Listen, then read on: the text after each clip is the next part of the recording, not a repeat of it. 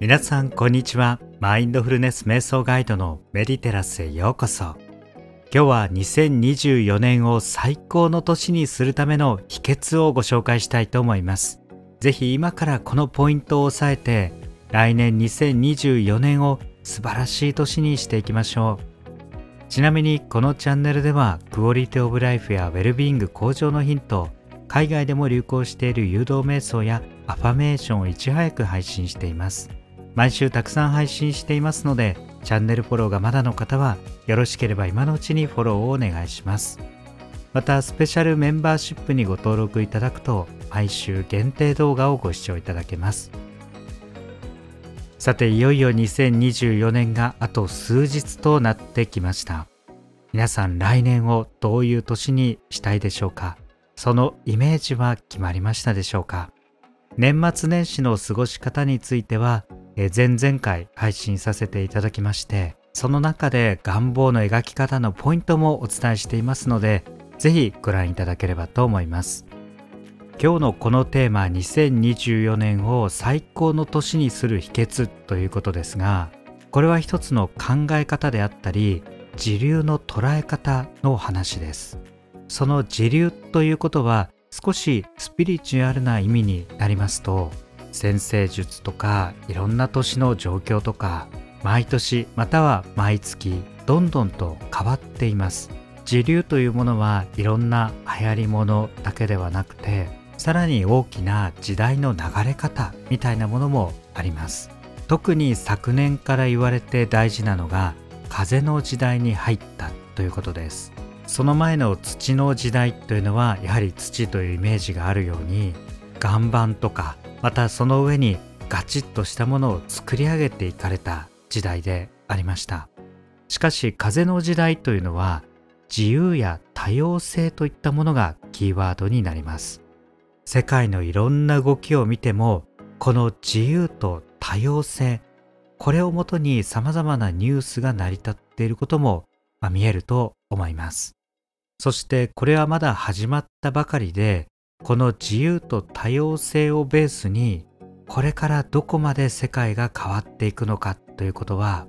本当になかなか予測することは難しいと思います。そこで2024年最高の年にする秘訣の一つ目ですけれどもそんな時代だからこそ変化に対応できる自分になるということです。これは変化を許容する受け入れるということでもあります。特に風の時代ダイナミックに動いていく時です。特に来年再来年と大きく世界が動いていきます。そんな変化の年になる2024年以降の時に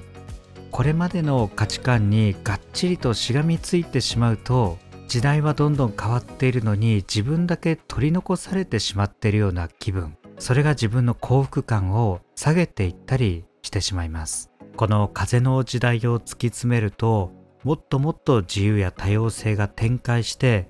例えば型にはまったり縛られたりしないもっと柔軟な生き方とか住まいとか職業まで縛られずに自由に選んでいく時代になっていくと想定されます。だからこそ何かにとらわれたり執着になってしまっているとおかしいな今までの自分だったらこれでよかったのになかなか道が開けないなとか気持ちが安定しないなとかそういう状態にもなってしまいます。一つ目はこの変化の年変化を受け入れられる自分になるということ。それはこだわりを捨ててさらさらとした心で過ごしていくことが大事です。仏教の有名な言葉に諸行無常という言葉があります。すべてのものは移ろいゆくものである。常なるものはないという考え方です。確かにそうです。人生もどんどん時が経つにつれて変わっていきますし物も体も変わっていきますし人間関係も今までこの人とはこういう関係で良かったはずなのにそれも諸行無常でどんどんと変わっていったりする。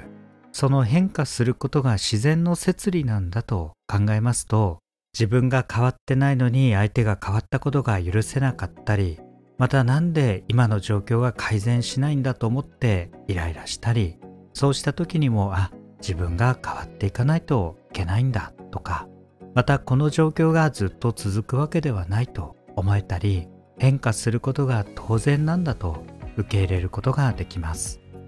特に今年来年再来年にかけて心を柔軟にして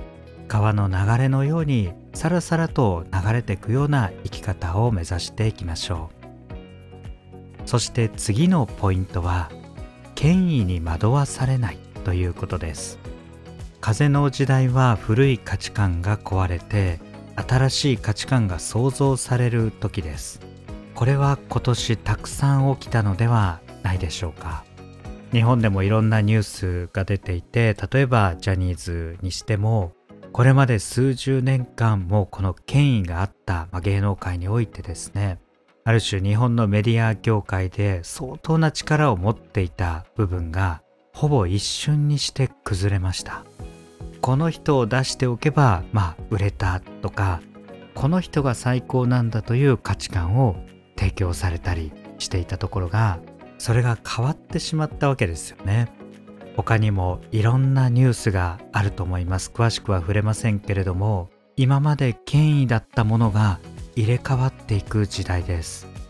また今まで例えばこの大学を出たから価値があるとかこのブランドだから価値があるというまあ分かりやすい権威があってそれさえ抑えれば大丈夫だった時代がそれが通用しなくなる時代にも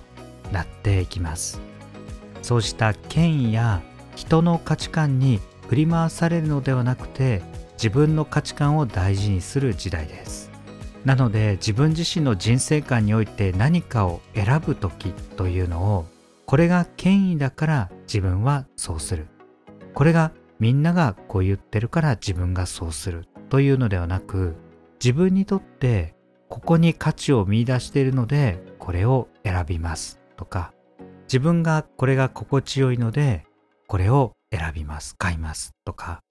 自分が大事だと思う価値観に基づいて判断していくこと。これが来年ますます自分自身の幸福感を上げていくポイントでもあると思います。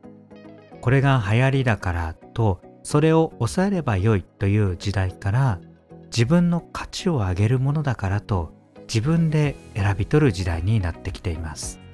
この権威を重んじるのではなく自分がどう感じてどうしたいかを考える時代に突入しています。これが2つ目のポイントです。そして3つ目のポイントは先ほどの延長ですけれども自分の価値観を作り上げる時代ということです。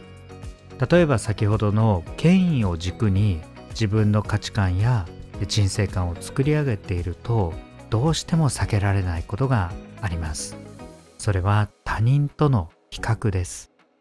私たちは比較によっていろんな幸福感も作ればまた苦しみも作ったりします。例えば今、えー、食事ができてありがたいっていうのはこれは本当に貧しい国の地域の人たちによればですね本当にありがたいことで幸せなんだと思うことができます。また先ほどの例でいくと、まあ、この人が持ってないブランドを自分は持ってるということで、まあ、ちょっと優越感を感じたりすることができます。またみんなが持ってるブランドを持てる自分なんだと、まあ、自己肯定感の基礎にすることもできます。しかしそういうものが崩れた時に一体何が自分を支えるのかというと自分自身で作り上げていく価値観です。他人との比較ではない価値観です。これを作り上げていくと本当の意味で自己肯定感が上がっていきます。思えば苦しみのほとんどはいろんなものとの比較ではないでしょうか。比較したり比較されたり自分が劣っているということを認識して劣等感になってしまう。ここから来る苦しみというのは時に抜け出せないほど苦しいものです。しかしこれからの時代同じ価値観に基づいたものを追い求める時代ではなくなっていくと言われていますのでこれまで当たり前だった価値観を脱却して自由にとらわれることなく自分なりの満足度を上げることを追求する時代です。つまり自分の価値観を作り上げる必要があるということです。自分がどうしたら幸せになれるのかというのは自分自身で作り上げていくという時代です。そのためにはいろんなことに目を向けて聞いたり学んだりして考える材料を増やしていくことが大事です。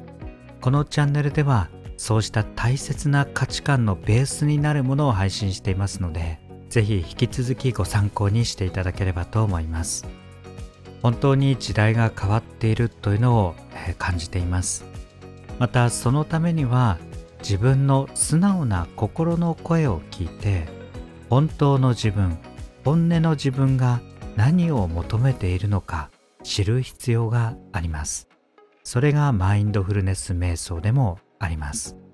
その意味で短時間でも結構ですのでこの瞑想の習慣化ということは自己肯定感を深めて自分の価値観に自信を深めていくことにつながります。以上今日は2024年を最高の年にする秘訣としてお送りしました。これらを実践していくと当然いわゆる波動が高まってその自流の流れをつかんで様々な良いことを引き寄せていきます。是非来年本当の自分を大切にして一緒に最高の年を迎えていきましょう。ご参考になれば幸いです。